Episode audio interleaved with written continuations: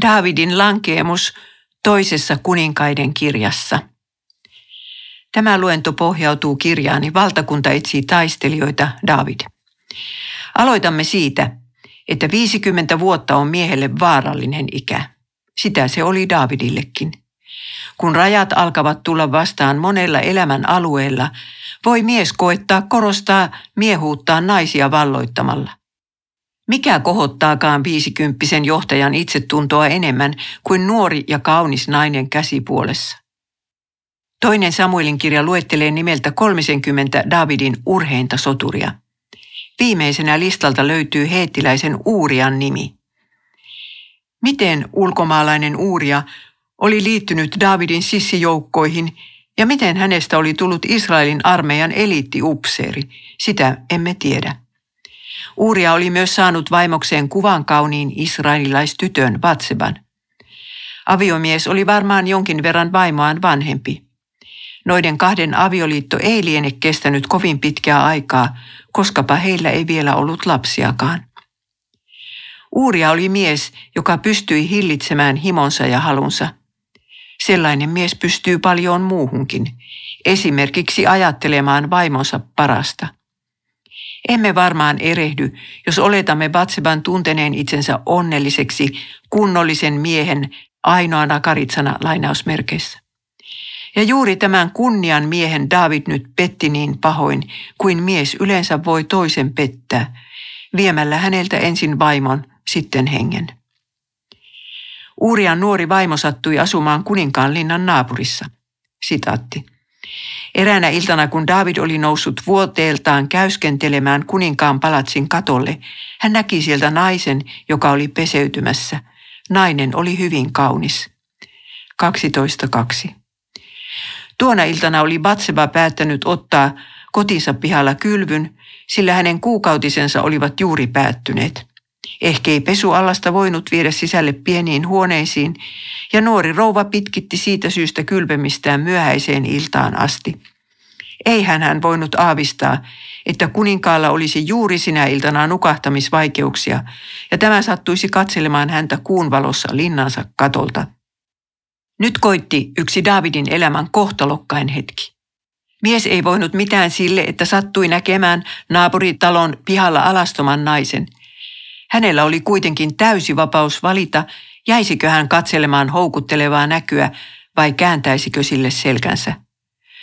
Kuinka monta kertaa David myöhemmin toivoikaan saavansa tuon yhden kiitävän hetken takaisin, jotta voisi tehdä toisenlaisen valinnan. Sillä tuo yö muutti Davidin ja hänen perheensä elämän ja muutti sen murhennäytelmäksi. Sitaatti. David lähetti tiedustelemaan, kuka nainen oli, ja hänelle kerrottiin, hän on Batseba, Eliamin tytär, heittiläisen Uurian vaimo. 11.3. David sai kuulla, että naapurissa asuva kaunotar ei ollutkaan vapaa nainen, vaan naimisissa hänen oman upseerinsa kanssa. Himo oli kuitenkin jo syttynyt kuninkaan sydämeen. Hänellä oli monta vaimoa haaremissaan, mutta ei yhtään toiselta mieheltä vietyä – ei, David oli aina pelännyt Herraa niin paljon, että oli jättänyt muiden miesten vaimot rauhaan. Naapurimaan kuninkaat saattoivat ehkä osoittaa sormellaan ketä naista hyvänsä, ja tämän oli tultava heidän sänkyynsä. Israelin kuninkaan laita oli kuitenkin toisin. Häntä koskivat täsmälleen samat kymmenen käskyä kuin kaikkia muitakin. Myös kuudes käsky, älä tee huorin. David kuitenkin unohti hetkessä kaikki kymmenen käskyä. Hän ei pysähtynyt miettimään, mitä hänen teostaan seuraisi. Hän ei ajatellut, millaisen esimerkin hän jättäisi pojilleen. Hän ei ajatellut kansaansa, josta oli vastuussa, eikä Uuria, joka oli taistelemassa hänen puolestaan ammonilaisia vastaan. Itse asiassa David himoitsi pelkästään Patseban ruumista – mitään sydämen yhteyttä ei noiden kahden välillä voinut olla, eivät hän he edes tunteneet toisiaan. Päälle karkaus. Batseballa ei ollut aavistustakaan siitä, mitä varten hänet kutsuttiin kuninkaan linnaan keskellä yötä. Kaikki tiesivät Davidin uskovaiseksi kunnian mieheksi. Kuinka nuori naapurin rouva olisi osannut pelätä mitään pahaa suuresti kunnioittamansa kuninkaan taholta? Ehkä Patsepa luuli, että kuningas kertoisi jotain uutisia hänen miehestään. Miksi Batsepa ei sitten vastustellut nähtyään, mitä Davidilla oli mielessä? Miksi hän ei purrut ja potkinut? Miksi ei hän huutanut niin kovalla äänellä, että palatsin väki olisi päässyt selville, mitä kuninkaan makuuhuoneessa tapahtui?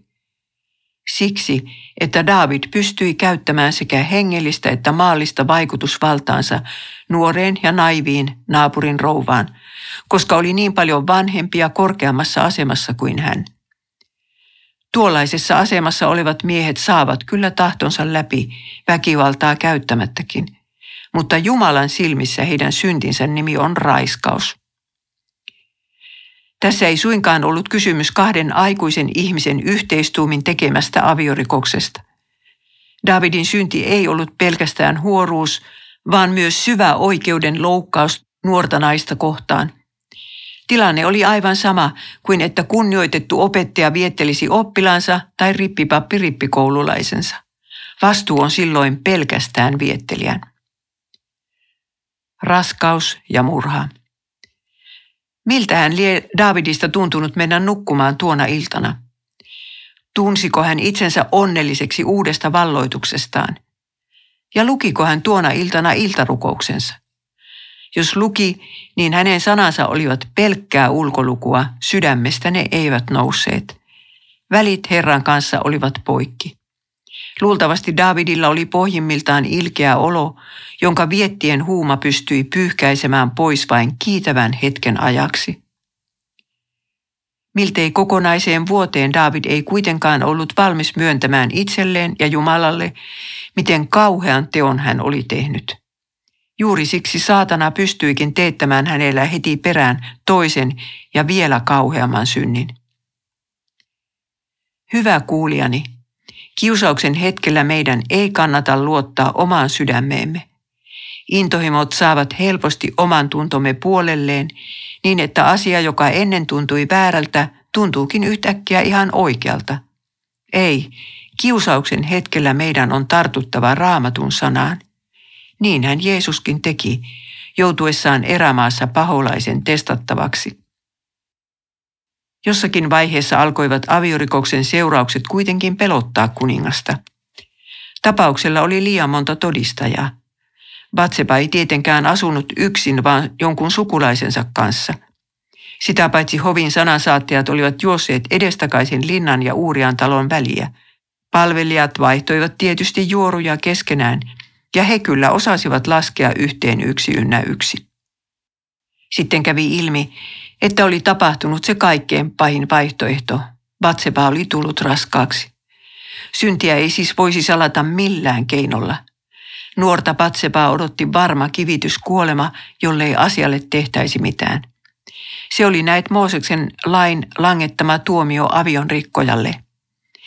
Ehkäpä kuningasta ei sentään ryhdyttäisi kivittämään – mutta Batsepan kohdalla ei armoa tunnettaisi. Hädissään David päätti järjestää tulevan lapsensa Uurian nimiin. Hän kutsui miehen sodasta pääkaupunkiin ja koitti kahtena iltana houkutella tätä menemään vaimonsa luo. Mutta humalaan juottaminenkaan ei auttanut. Uuria oli lojaali tovereilleen, joita ei ollut päästetty kotilomalle, ja nukkui itsepäisesti molemmat yönsä linnan palvelijoiden joukossa. Kun David ei saanut järjestetyksi syntyvää lasta Uurian nimiin, päätti hän ottaa tämän hengiltä. Aivan niin, murhata uskollisen upseerinsa. Tällaisen viestin hän lähetti Uuriaan mukana sotapäällikölleen Joaville. Sijoittakaa Uuria eturintamaan keskelle kiivainta taistelua ja vetäytykää sitten itse kauemmas niin, että hänet lyödään hengiltä. 11.15. Yhden hetken hurmion seurauksena Davidista oli nyt tullut paitsi huorintekijä, myös murhamies. Hänen kätensä olivat siitä lähtien verentahrimat. Meidän ei pidä vähätellä Davidin rikosta. Se ei ollut mikään tappo, vaan harkittu murha. Kuninkaan kahdeksas vaimo. Miten Batseba otti sitten miehensä kuoleman? Hän piti sitä varmasti osittain omana syynään. Ja suruajan päätyttyä hänen oli muutettava kiireesti Davidin palatsiin tämän kahdeksanneksi vaimoksi.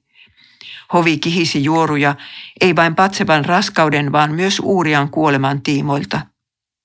Kuninkaan uskollisten kannattajien oli vaikea keksiä pätevää selitystä herransa käytökselle, ja Jumalan viholliset riemuitsivat. Johan me sanoimme, että nämä niin sanotut uskovaiset ovat ihan samanlaisia kuin kaikki muutkin. Davidin synnin pahin puoli olikin viesti, jonka se välitti hänen kansalleen. Jumalan kymmenestä käskystä ei tarvitse välittää yhtään mitään. Omien himojensa mukaan toimiminen on ihan ok, vaikka muut joutuisivatkin siitä kärsimään. Täsmälleen saman viestin lähettää ympäristölleen myös jokainen meidän aikamme avion rikkoja. Syvällä sydämessään Batseba aavisti, että hänen uusi aviomiehensä oli entisen murhaaja. Lienee vaikea kunnioittaa ihmistä, jonka näkee syyllistyvän kylmäverisesti aviorikokseen ja murhaan. Aikanaan Batseba synnytti pojan, jolle annettiin nimeksi Simea. Vauvaa imettäessään nuori äiti tunsi varmaan sydämensä tuskan hetkeksi helpottavan. Mutta mitä teki David koko tämän pitkän ajan? Pystyykö hän astumaan huoruus ja murha omalla tunnollaan Herran eteen, rukoilemaan, uhraamaan, veisaamaan, lukemaan sanaa, esiintymään Jumalan ystävänä? Kaikesta päätellen pystyi. Mutta varmaa on, ettei tuon vuoden aikana syntynyt ainoatakaan psalmia, jonka pyhä henki olisi kelpuuttanut psalttariin.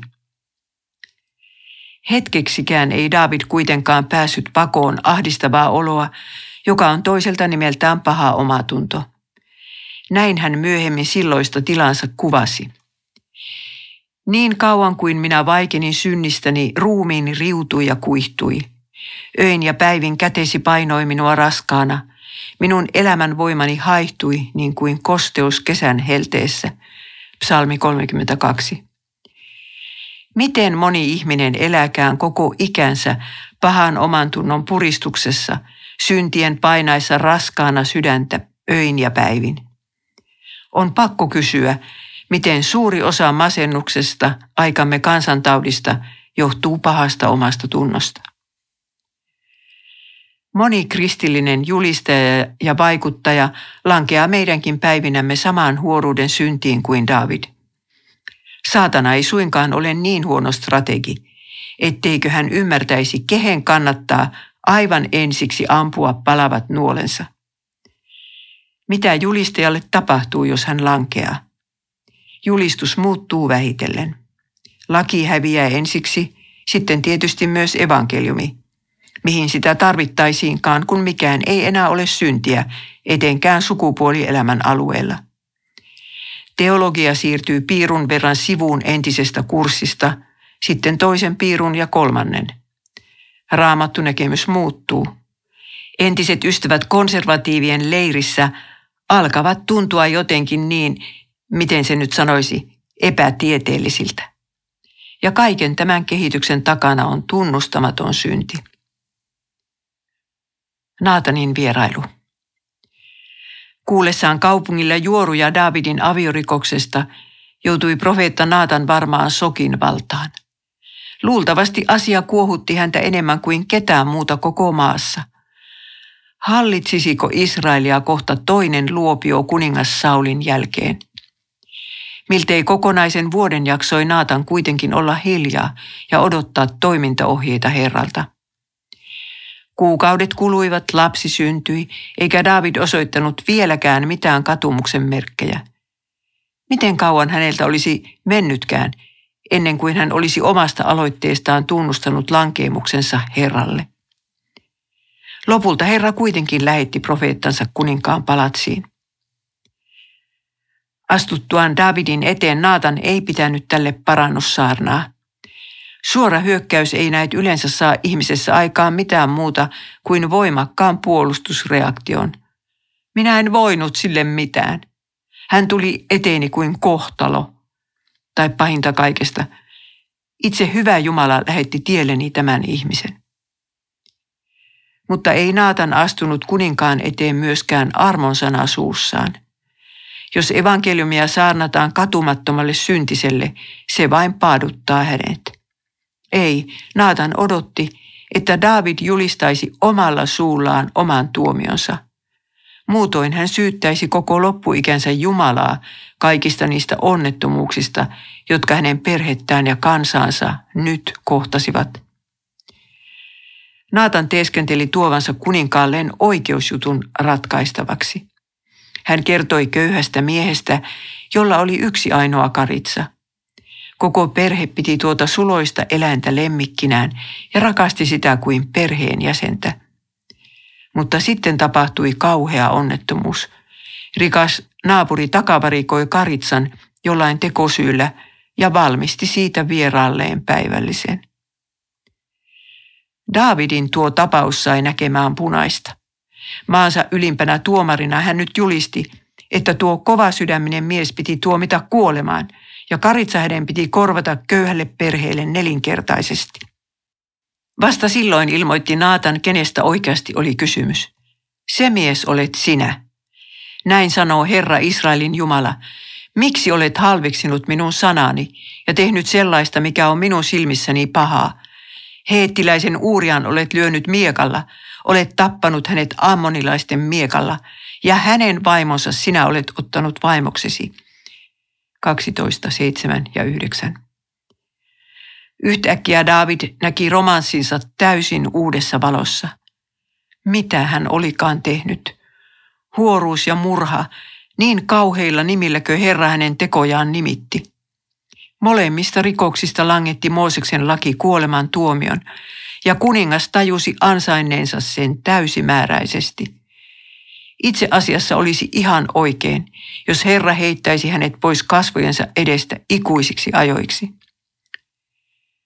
Naatan ei kuitenkaan antanut Davidille suunvuoroa ennen kuin oli julistanut loppuun asti Herralta saamansa sanoman. Sitaatti. Miekka ei tule koskaan väistymään suvustasi. Herra sanoo näin.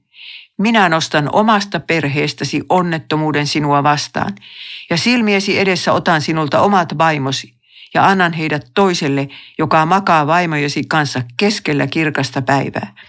Sinä olet tehnyt tekosi salassa, mutta minä teen tämän teon koko Israelin nähden keskellä kirkasta päivää. 12, 10-12.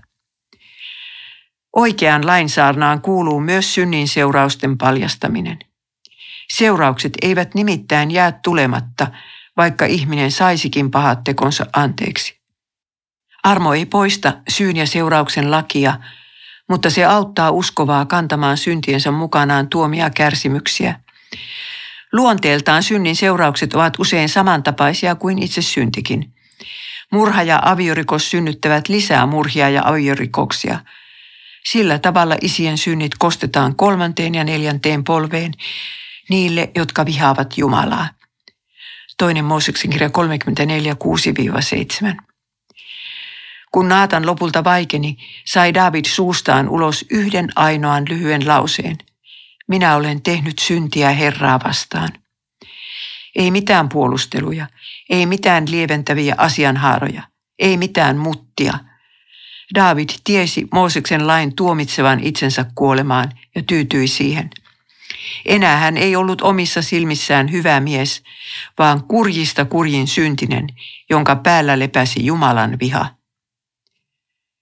Kuultuaan kuninkaansa synnin tunnustuksen saattoi Naatan julistaa hänelle synnin päästön. Niin on myös Herra antanut sinun syntisi anteeksi, sinä et kuole. 12.13. Vanha käännös. Verbi vapauttaa, antaa anteeksi, tarkoittaa sananmukaisesti siirtämistä, peittämistä, pois kuljettamista.